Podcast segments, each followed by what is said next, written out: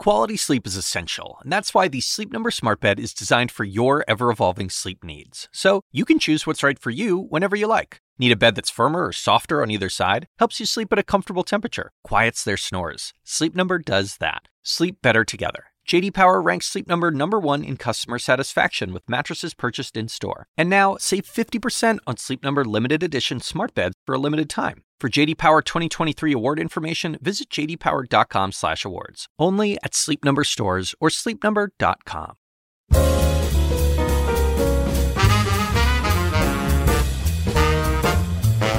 And now, from the University of Chicago Institute of Politics and CNN, The Axe Files, with your host, David Axelrod.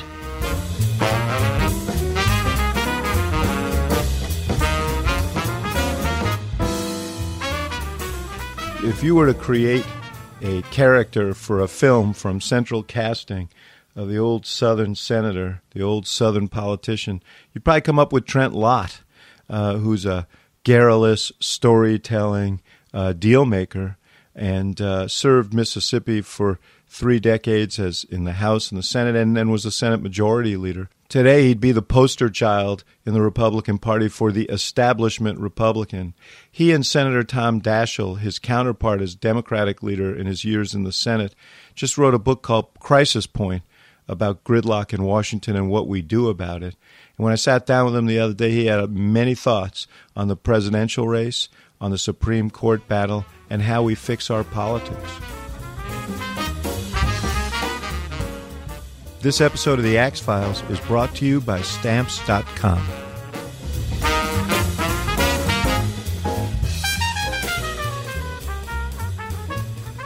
Senator Trent Lott, uh, you grew up around politics, didn't you? You, uh, I uh, read somewhere that you're both both grandfathers That's were right. were political office holders back in Mississippi. What what what do you remember of that? Well, my, my grandfather Lott was a supervisor, county supervisor, and I understand he even was president of the Mississippi boards of supervisors. Uh, and then my mother's father, Ed Watson, uh, was a justice of the peace, and he rode the circuit on a horse, uh, having uh, you know holding court. Uh, he carried a 38 pistol, a lemon squeezer, and, and a holster. Uh, he could reach in under his coat and administer just justice. to enforce his rulings. Yes, and uh, I have that that uh, pistol. And then my uncle that served in World War II was uh, at the Battle of the Bulge. Arnie Watson was a state senator for 12 years, so I grew up around it. I must confess, uh, you know, I didn't really think a lot about it. I some of my earliest memories uh, go back to when I was handing out push cards, particularly for my uncle both my grandfathers, uh, to my memory, had, had basically were uh, ending their political career or already out of it. In case of my grandfather Watson, but uh, as years went by, and particularly once I started working for a Democrat, Congressman Colmer from Mississippi, uh, then I started realizing that maybe it was in my genes that I had been around it all my life. I, I never felt uh, any. Did they have races? Did they have contests? oh yeah. Then? In fact, my grandfather Lott uh, was a supervisor for twelve years, and then he was defeated by another Lott. That's when you know you have right? too damn many lots. Uh, a cousin, and uh, a lot of to, lots. Huh? Yeah, he went to one of the other cousins that he found out had voted for uh, the one that beat him. He said, "Why did you vote uh, my our cousin here?" He said, "Well, because you didn't ask me. Plus, he gave me a pint of whiskey." so those were the days. So but, you, you, can learn a few lessons from that, huh? Well, the best lesson I did learn uh, from uh, my grandfather Lott was that particular thing. He uh, told me as I was gravitating toward getting into politics before he died, he said, "Remember to always ask for their vote, and they all vote the pocketbook." Mm-hmm. And uh, probably that was not bad uh, that was not bad insight when you became a leader as well oh, in the Congress. Yeah, absolutely, yeah. Uh, you know, I guess I learned from them that, uh, you know, one of my mottos when I was in the Senate, uh, the most important vote is not the last vote, it's the next vote. So I tried to leave all my colleagues, Democrat and Republican, every day where even if they disagreed or didn't vote with me, I could come back the next day and say, how about this one? But that particularly applied to John McCain.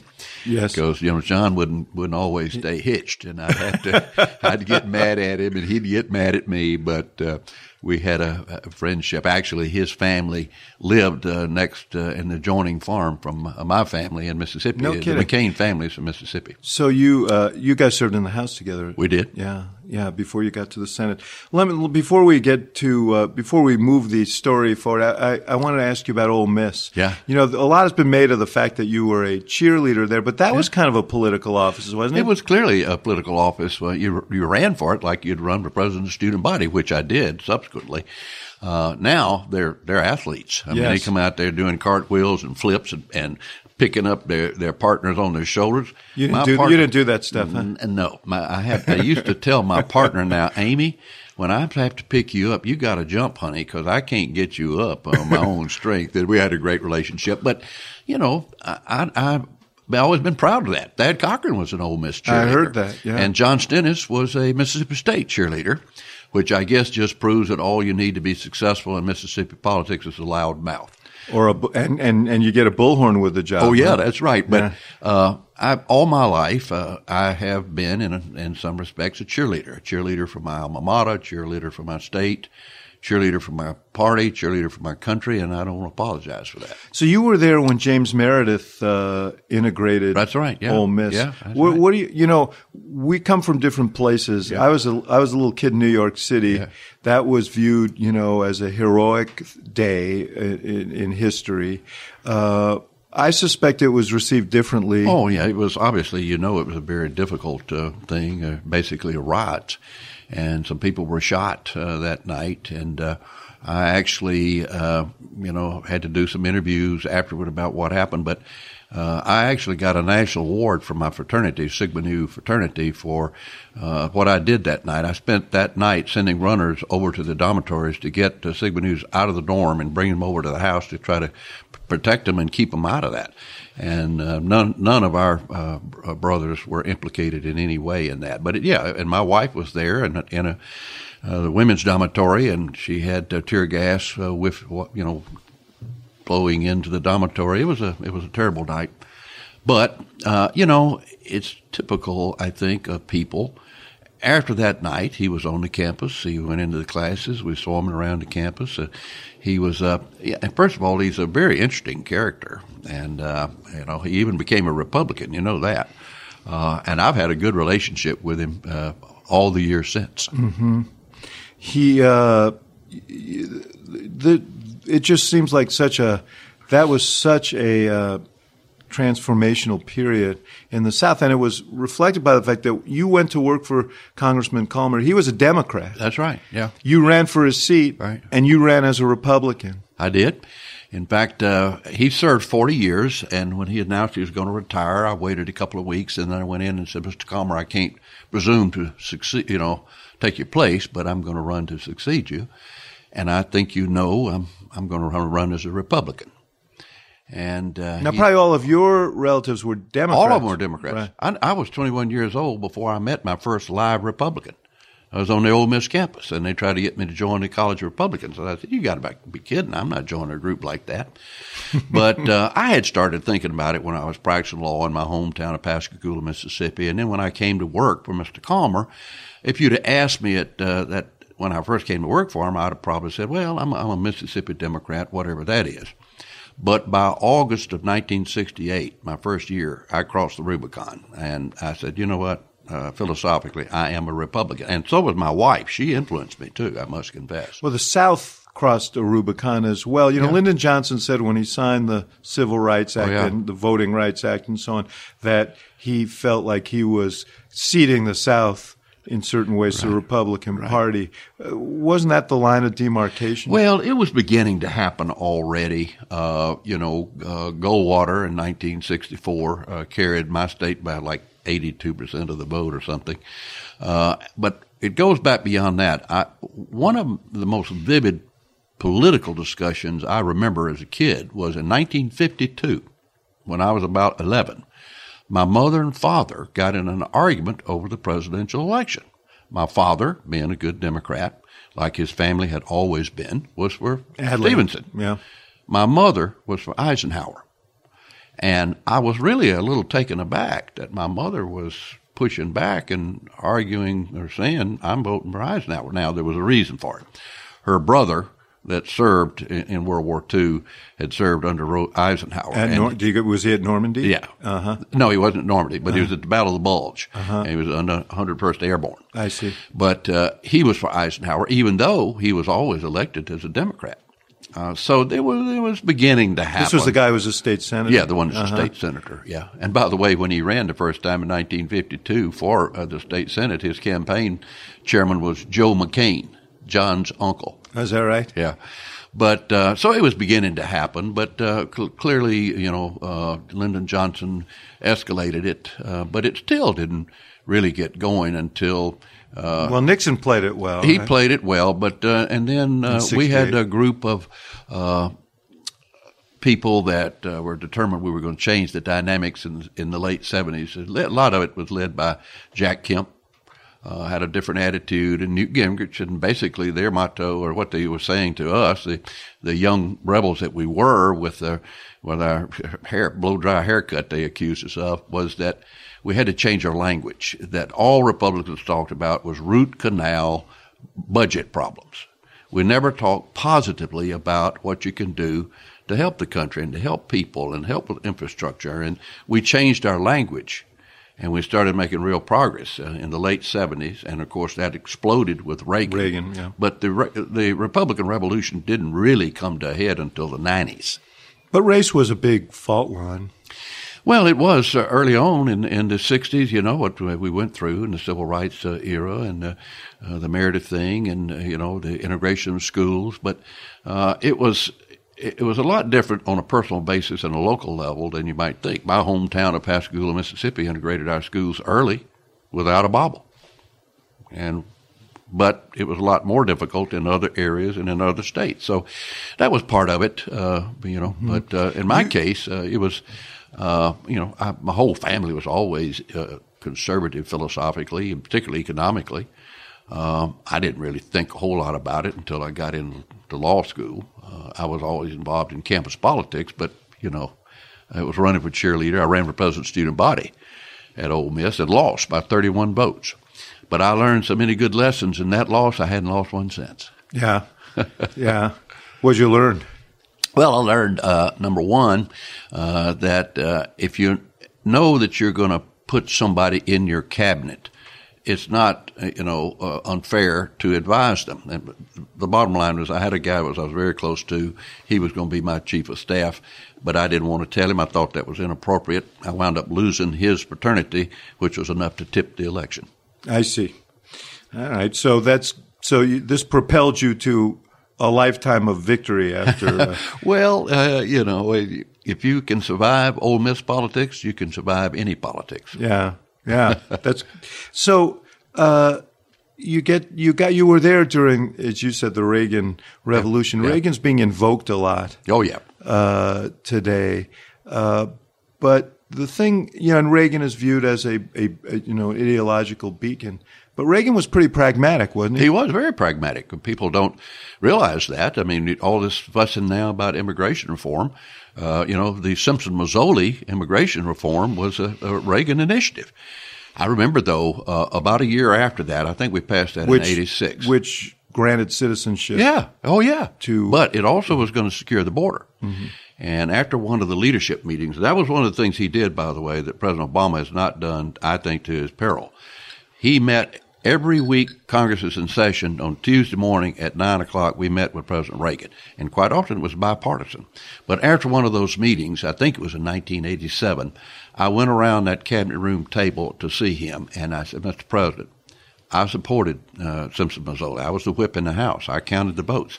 But I said, Mr. President, we're not fulfilling one of the commitments, and that was to secure the border. We need to use modern capabilities and technologies, blimps, helicopters, a lot of ways we can do this.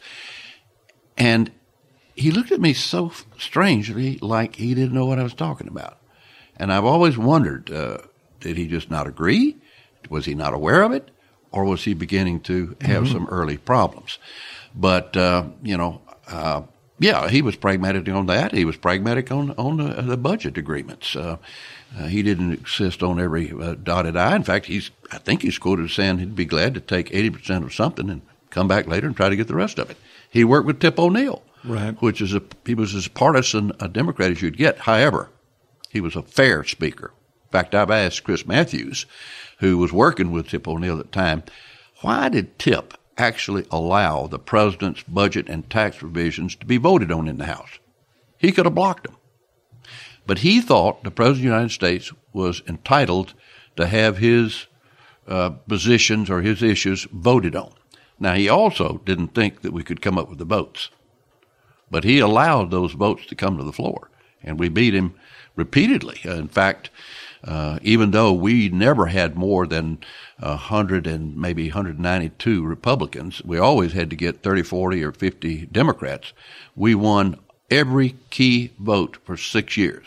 Now the wheels started coming off in '87 and '88, but no, he was realistic. So the, the House was different then too, Oh, because yeah. you had Southern, you had Southern Democrats, yeah. you had moderate Oh, yeah. Oh, yeah, we had- Democrats. So you had a pool of people from Yeah. who, for who you could. Oh yeah. In fact, I I had a my uh, uh, deputy chief of uh, staff to my whip organization was Tom Loeffler from Texas.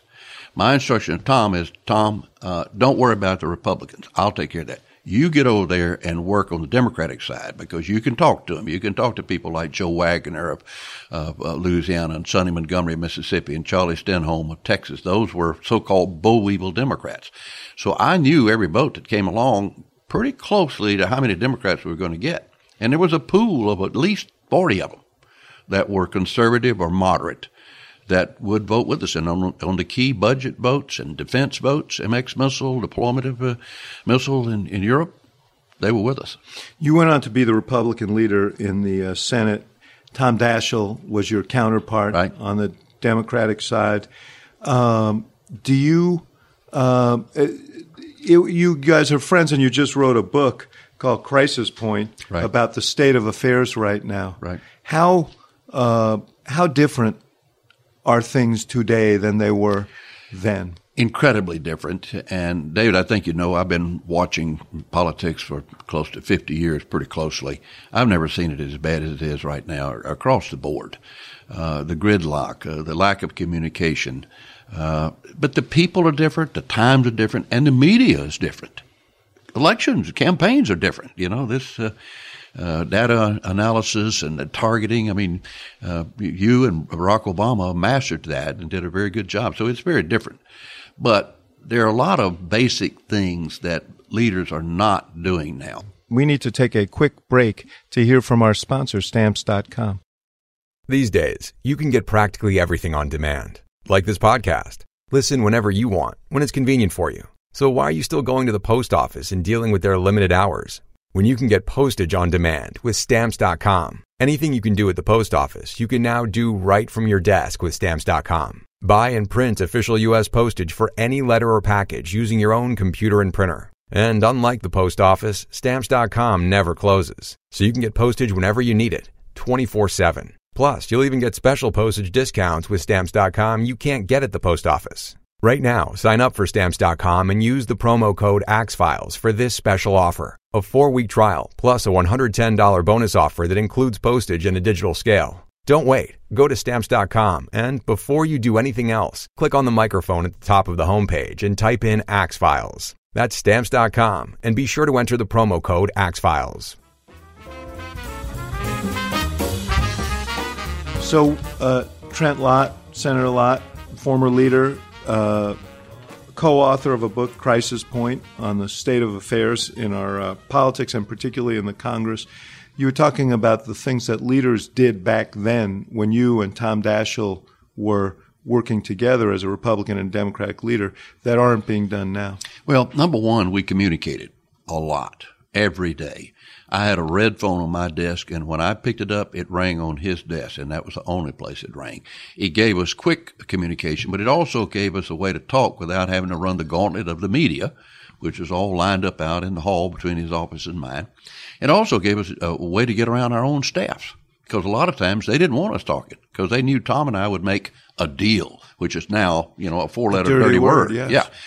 Uh, but uh, so we communicated a lot. Uh, we had agreements. Number one, that I, I wouldn't surprise him and he wouldn't surprise me. And if I did something where I kind of overplayed my hand, I'd go to his office and say, "Hey, Tom, I'm sorry about that. Let's see if we can't work through it." That was one thing. But because of that, we developed a chemistry which they don't have now. I respected him and his positions, even though philosophically he was a you know liberal prairie Democrat and I was a Southern conservative Republican. But I understood his positions and I respected that. I trusted him. And through it all, we actually became friends. But I found Tom also, in, in addition to just being a decent guy, Tom was a leader. He, he and I both sometimes uh, had to, you had to sell your caucuses. We on, did. on we did repeatedly. We'd have to go to them on, on things like the Patriot Act or how we were going to run a 50-50 Senate. I almost lost my leadership position over the deal I made, the agreement I made with Tom how we were going to get the Senate divided 50-50 to operate. They felt Mm-hmm. like I gave too much. What I did was acknowledge it was 50-50. He all got in trouble because they felt like he made too good a deal with me too quickly. But So- now uh, members of Congress feel like if they support what you call deals, compromises, that that will be fatal to them politically, Well- that they're going to be taken out by the base of their party. Yeah, well, I talked to some of the, uh, you know, the hell no caucus types uh, now that we have in Washington, you know, and, and the, the Senate is, is pulled apart. There used to be a middle. There's almost no middle now. The Republicans have moved to the right and uh, the Democrats have moved to the left. It's very hard to get anything done. But I've talked to people, including Ted Cruz. One night I, I told him, I said, look, uh, I know you, you don't like the way things are done, and I know your tactics uh, are, are, you know, causing some problems. But let me uh, ask you this in terms of being opposed to what went on. When Tom and I were in leadership uh, and Clinton was president, here's the things we got done. Welfare reform, tax cut, balanced budgets, a surplus, safe drinking water, portability of insurance, telecommunications reform, raised military pay. Now, what among those is not conservative and were not good for America? And What was They- his answer? well, he said, "Oh, that's really yeah. Maybe maybe I ought to come talk with you." Uh, I haven't- He's busy, I, I haven't- I haven't seen him since. Yes. but that was my point. One of the But, but points. but but let me ask you a question. Do you think he? it- My impression is that he was setting himself up for Oh. a presidential campaign, He- he- and that yeah. by being Yeah. in, as you said, but by being the leader of the Hell No Caucus, he was creating a constituency he, for himself. he came here intending right away to run for president, Mm-hmm. and he's not prepared to be president. but he's he's he's one of the finalists. Oh, here. he is a finalist, and it's amazing. I mean, uh, my own son told me just this past Sunday, you know, Dad, you've always been able to pick the winners pretty good, and when you didn't pick the winners, you could predict what was going to happen. But boy, you missed it this year. Well, you know, I, I had uh, Erick Erickson, who's a Yeah, know Erick. outspoken guy uh, on the right uh, on on this podcast uh, the other day, and he talked about the fact that Republicans in Congress had broken their promises to Republicans to stop Obamacare and do a number of other things that didn't happen, essentially to obstruct the Obama program to stop the president from moving forward, and that that was why there's an open rebellion in the Republican Party that uh, not just Cruz, but particularly Donald Trump has uh, now seized uh, seized on. Is he right about that? Well, uh, I might have handled it differently. Uh, what I would think they maybe should have done early on is to had a, a vote or two to repeal Obamacare, and then they should have gone after it, targeting it and putting it those targeted uh, uh, tweaks to what had passed in bills that would be uh, hard or almost impossible For the president to to, uh, yeah to veto it now. to- but yeah. let me show you the irrationality of what they, they were saying. Who thought that the threat of shutting down the government or shutting down the government uh, to make President Obama sign a bill repealing Obamacare was ever going to happen? He would veto it, and then what? It was Don't look at me. I didn't think it was. I, I, the tactics were unworkable and unrealistic. It was not going to but happen. that's the point, isn't it? That that was that was, this was held out as a possibility, Yeah. and it never was a and, possibility. and a lot of people bought that. It never was a possibility. Uh, look, they have checked the Obama administration in a lot of ways, big and small. But uh, you know, and, and in the Senate, I used to say it's it's easy to block things. It's hard to pass things. And isn't that the way the system was constructed? Sure, absolutely, absolutely. You have to be a real leader, and you've got to be a visionary of, of where how you want to lead to get things done in the Senate. They don't do that now, and, and they don't communicate with across the aisle. Uh, Tom Daschle and I advocate. You know, the, some of the biggest decisions we made, we made in a joint caucus, Democrats and Republicans, in the old Senate chamber you know, after the anthrax attack, we met in the Senate dining room and talked about the threat, what we're going to do with it, how we we're going to help each other. We even had the temerity to meet with House leaders on occasion. That's a novel idea. Yes. Now they invite each other over for a cup of anthrax. Yeah, so, uh, I think so. Uh, so let me let me ask you though, uh, in this light, um, the decision of uh, Senator McConnell to uh, to not take up the president's Supreme Court uh, nomination, to not meet with the, the, nominee, and to not hold hearings, it really sounds like, based on what you've described, that is not in the tradition that you believe in? Well, I probably uh, would have handled it uh, differently. My disposition, after talking with my my predecessor John Stennis and with Thad Cochran, my senior senator colleague when I was in the Senate, my, my attitude, particularly on the Supreme Court, was that elections do have consequences, uh, uh sometimes bad, uh, and I was tried to lean toward being supportive of the president's nominees Democrat or Republican. I voted for Ruth Gator, uh, Bader Ginsburg. In fact, I think I voted for most members. And, and, and all the Democrats voted for uh, Justice Scalia. Uh, yeah. Uh, I did vote against one of the members of the Supreme Court because I thought he had a, a conflict of interest. So if they were qualified by education, experience, demeanor, and had no other side problem, my predisposition was to be for them. Now, now when, when I'm going to turn a little partisan, the problem is that, in my opinion, in the opinion of a lot of Republicans, and certainly in the opinion apparently of McConnell, so many of Obama's nominees have been so bad and so far left that the, amount, the, the, trust factor is not there. Uh, was it, you know, wise to jump out there the way the leader did? Uh, you know, time will tell. Don't you think that we're almost, we, there's almost a year left in the administration. The notion that a president shouldn't appoint a fill on the death of a justice. This isn't a justice. Sometimes justices resign and they do it in a strategic sure. way to yeah. give a president a chance.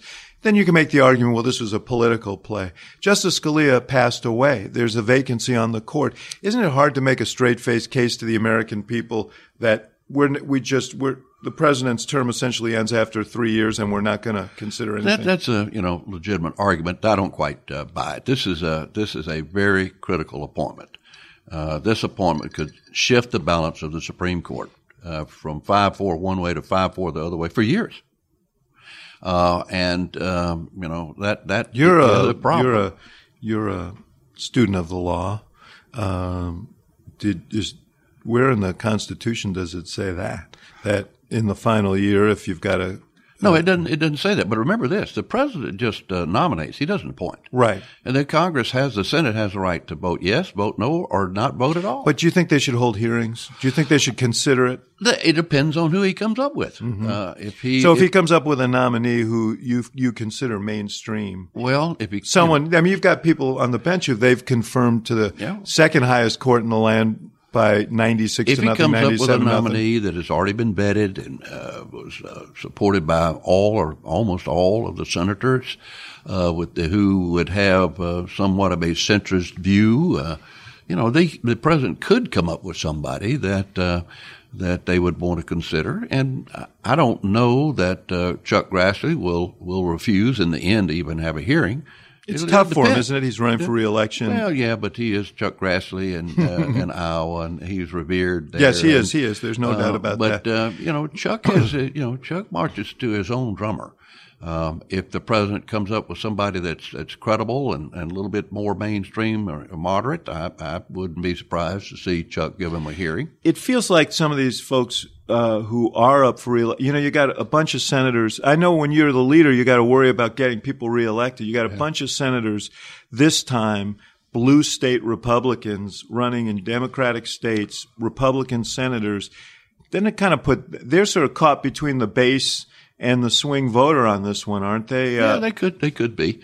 Uh, but you know, I never. I, I, used to get disgusted with senators that were always whining about, "Oh, don't don't make me vote on that. That's, that's so so bad." Or he'd come to me on a Thursday night and say, "Well, I've got to fly all the way to California. Don't make us vote on Friday." Look, that's the kind of thing that Tom Daschle and I, I recommend in our book. Number one, they ought to bring their families here. The job is in Washington. The job is not in Pascagoula, Mississippi, or Sioux Falls, South Dakota. Uh, they should uh, not sleep in their offices and uh, you know over 40 of the House members sleep in their offices. That's a new form of public housing that I don't think is very attractive.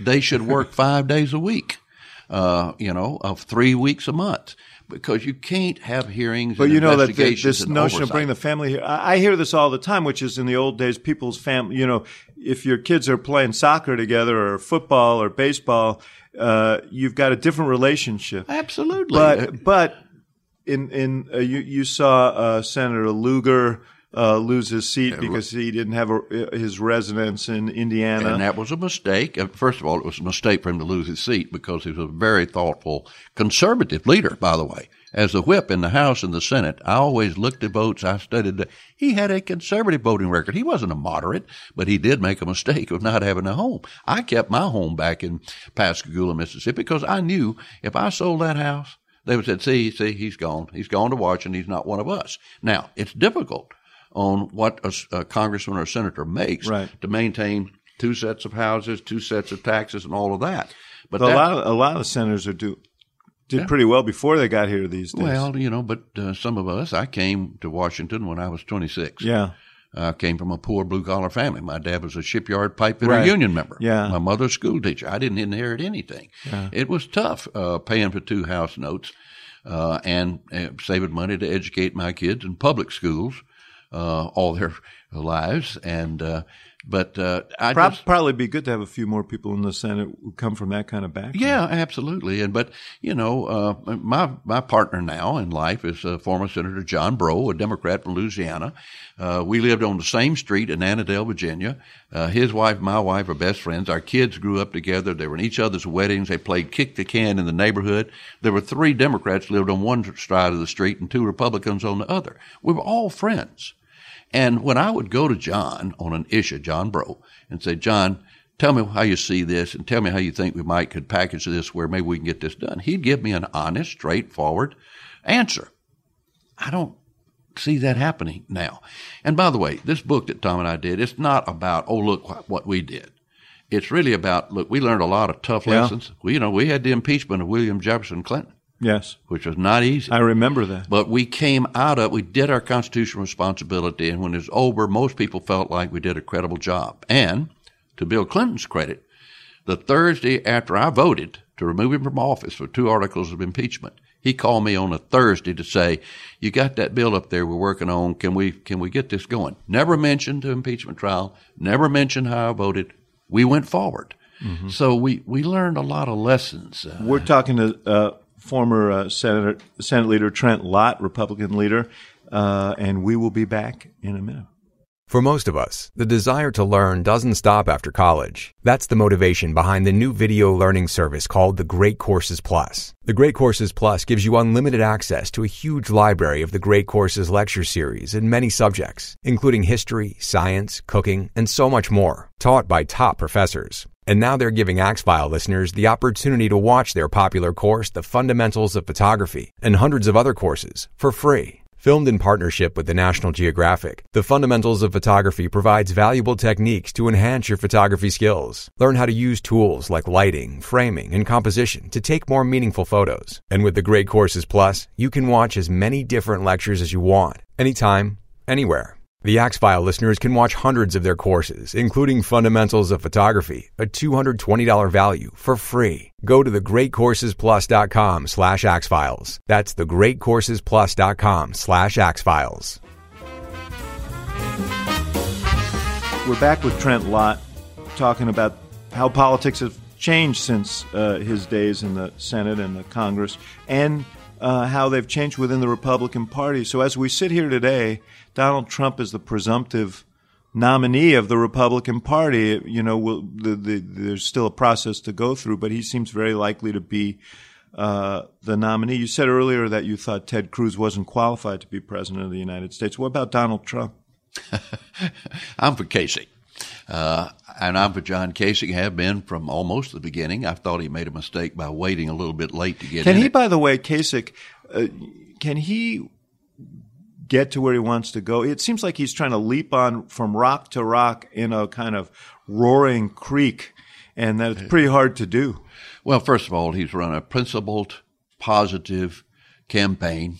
He's refused to get in the mudslinging. Maybe that's his problem, huh? Well, look, I'm for him because he's qualified. Uh, when I was a leader in the Senate, he was chairman of the Budget Committee. He was a guy, you know, Clinton and Newt Gingrich like to take credit for the uh, the balanced budget agreement. Actually, it was John Kasich and Pete Domenici that had more to do with it. I mean, he has done it. He was on armed services. He was a reformer on the Armed Services Committee. He's been in the private sector and he's been a successful governor. Seemed to me like that's what we should uh, uh, be looking for. Now, But you know what's an interesting thing about it? He's been a successful governor and he's done those other things in part because he has been willing to compromise. He does understand how to get deals done. That isn't what's selling in the Republican Party today. Well, uh, you know, you you got two alternatives in our uh, Republican form of government. Uh, you can work with your colleagues on both sides of the aisle of all kind of philosophical stripes to get things done for the country, or you get nothing done. Uh, for instance, Republicans should be for infrastructure, lanes, planes, ports, and harbors, water and sewer. Yeah. We, our infrastructure in America is collapsing. Right. Now, the good thing about infrastructure is now I didn't like uh, the president's uh, uh, program that he had, uh, all so-called ready, uh, shovel-ready projects, because so, too much of the money was just given away.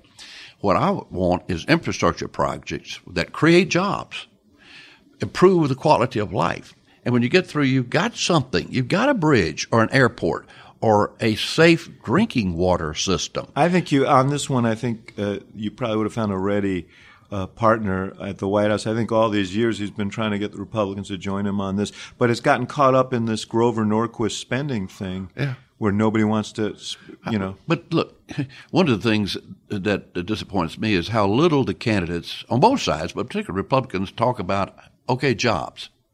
You know, how do we create jobs? How do we deal with the budget deficits? How do we deal with the fact that we got corporations But leaving people America? think Donald Trump knows how to create jobs.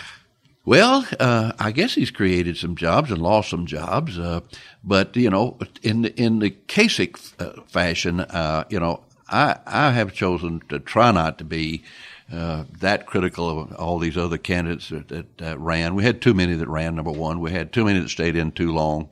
Uh, you know, That's favored Trump, hasn't it? It has no question about it. You know, I I like Marco Rubio, but you know, I really was. What do you think about the latest turn with Rubio, though?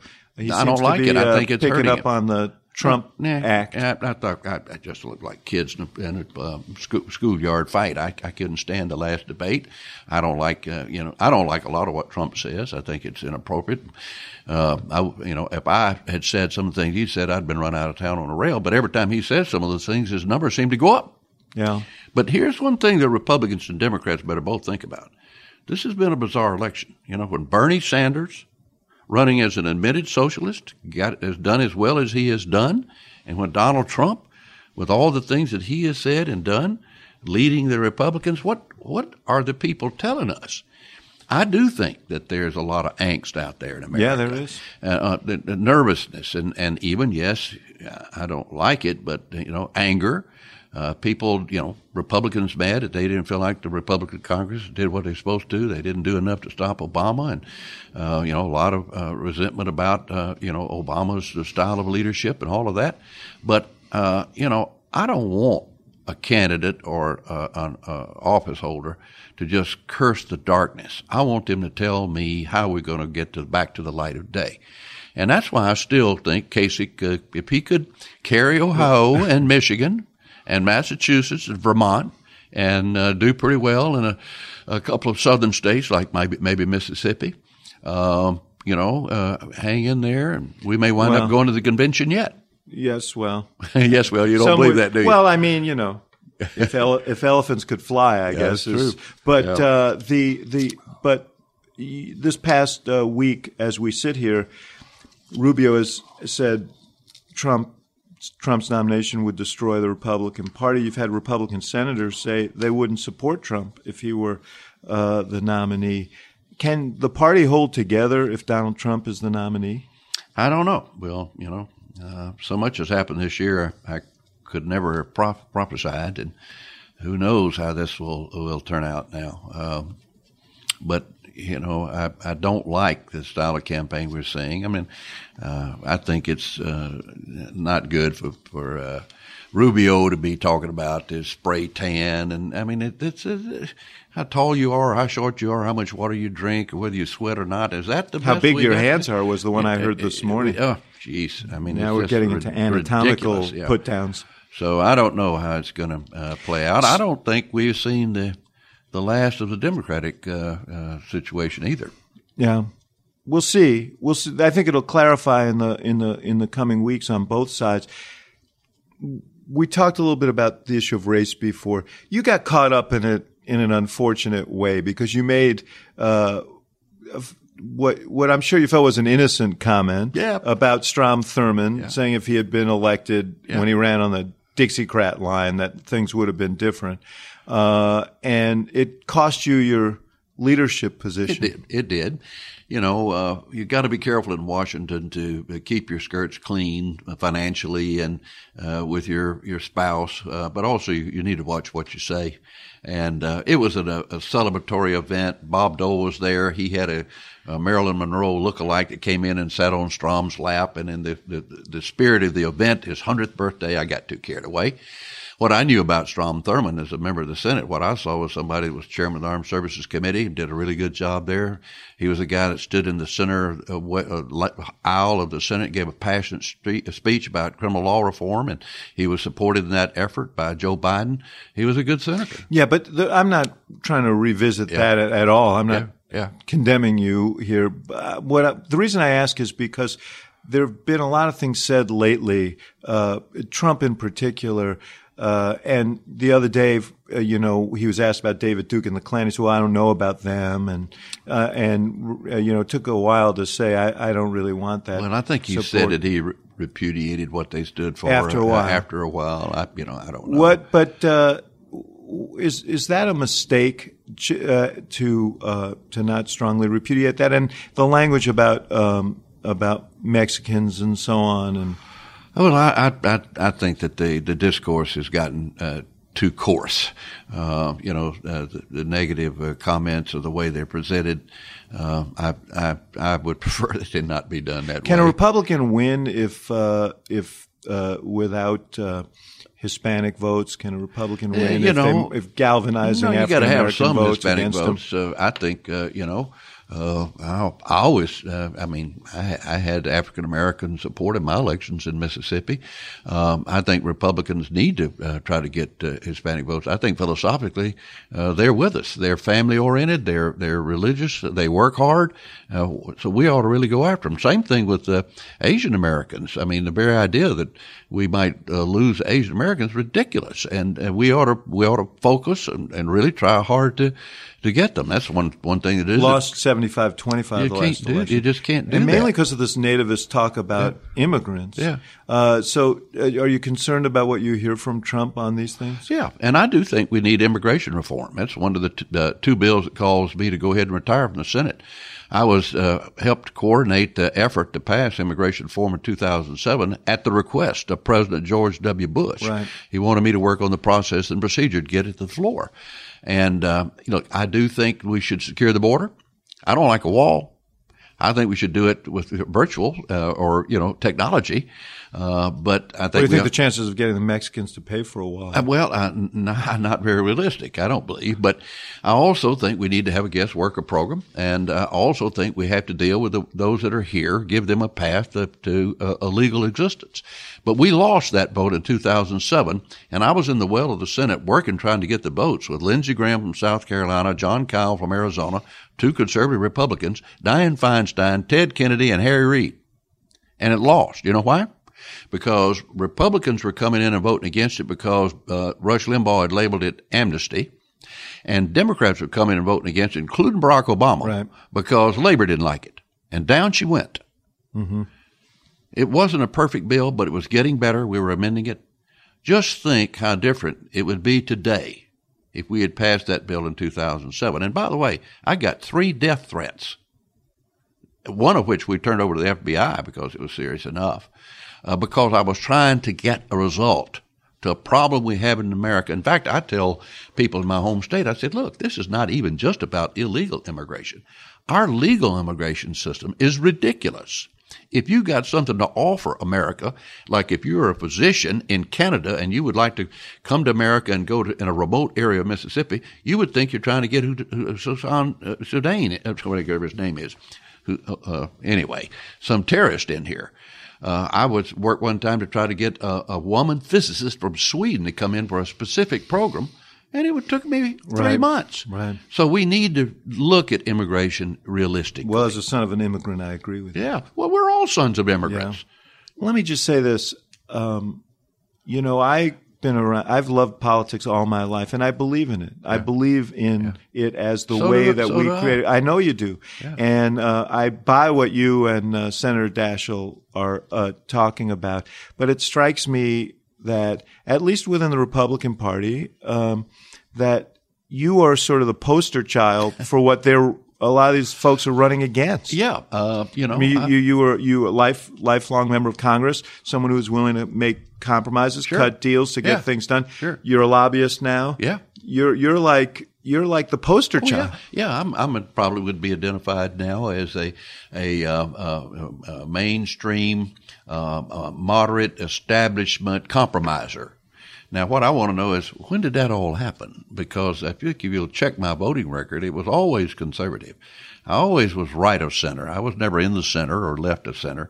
But I also, like on Bush's first tax cut, we wanted more in that tax cut.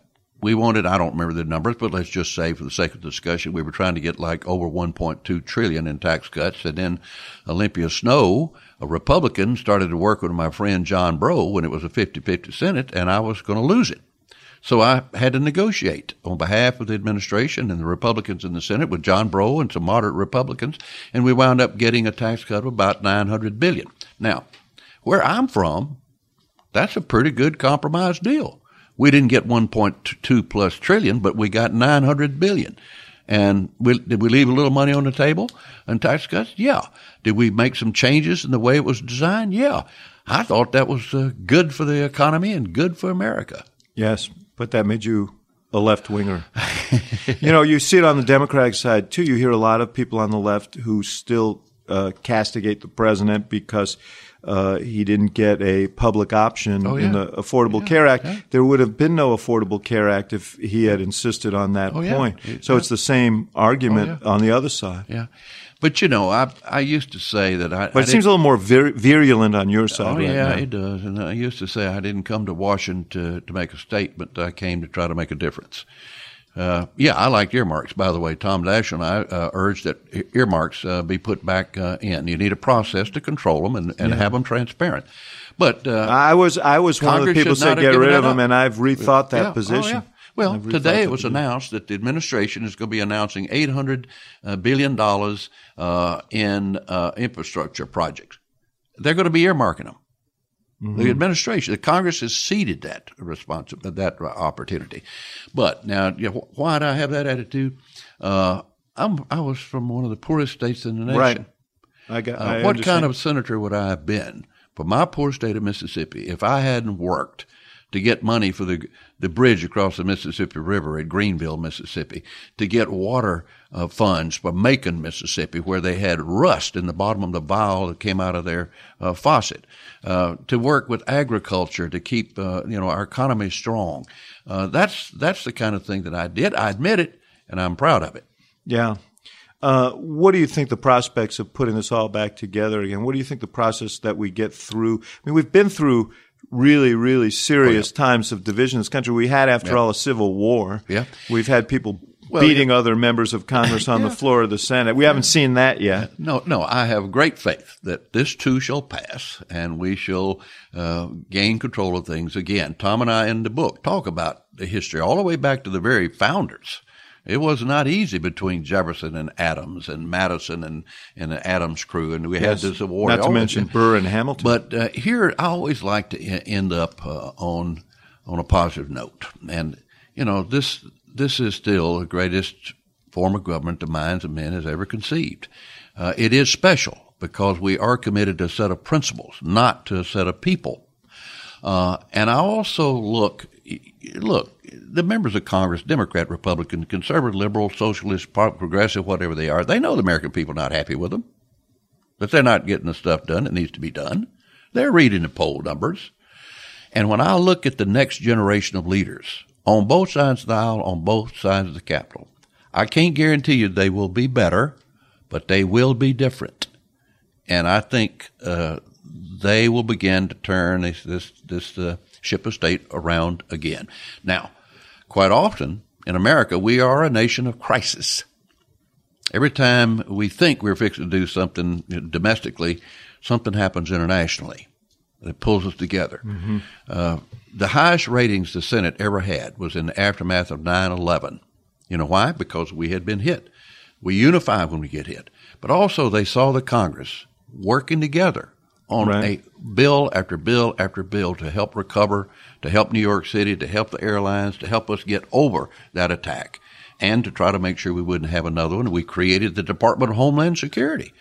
Uh, so I'm not advocating a crisis. Yeah, that'd be a tough way to go. But uh, I I think you will there will be an event that will begin to turn us around. But you have written a book called Crisis Point, and it's worth and it's worth reading. And I hope your your uh, forecast for the future uh, comes true. And uh, we'll see you uh, what at the Trump inaugural next, or well. I've been to enough inaugurals at both parties, so I don't know what I'll be going to uh, inauguration, no matter who it is. Yeah. All right, Senator Trent Lott, thanks so much for your time. You, Great to be with you.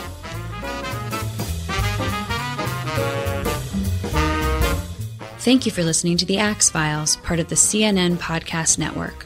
For more episodes of the Axe Files, visit cnn.com slash podcast and subscribe on iTunes, Stitcher, or your favorite app.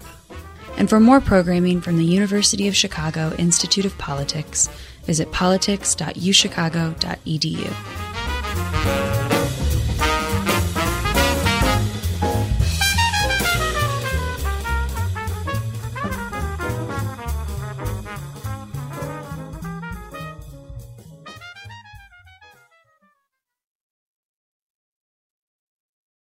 Quality sleep is essential, and that's why the Sleep Number Smart Bed is designed for your ever evolving sleep needs. So you can choose what's right for you whenever you like. Need a bed that's firmer or softer on either side? Helps you sleep at a comfortable temperature, quiets their snores. Sleep Number does that. Sleep better together. JD Power ranks Sleep Number number 1 in customer satisfaction with mattresses purchased in-store. And now, save 50% on Sleep Number limited edition smart beds for a limited time. For JD Power 2023 award information, visit jdpower.com/awards. Only at Sleep Number stores or sleepnumber.com.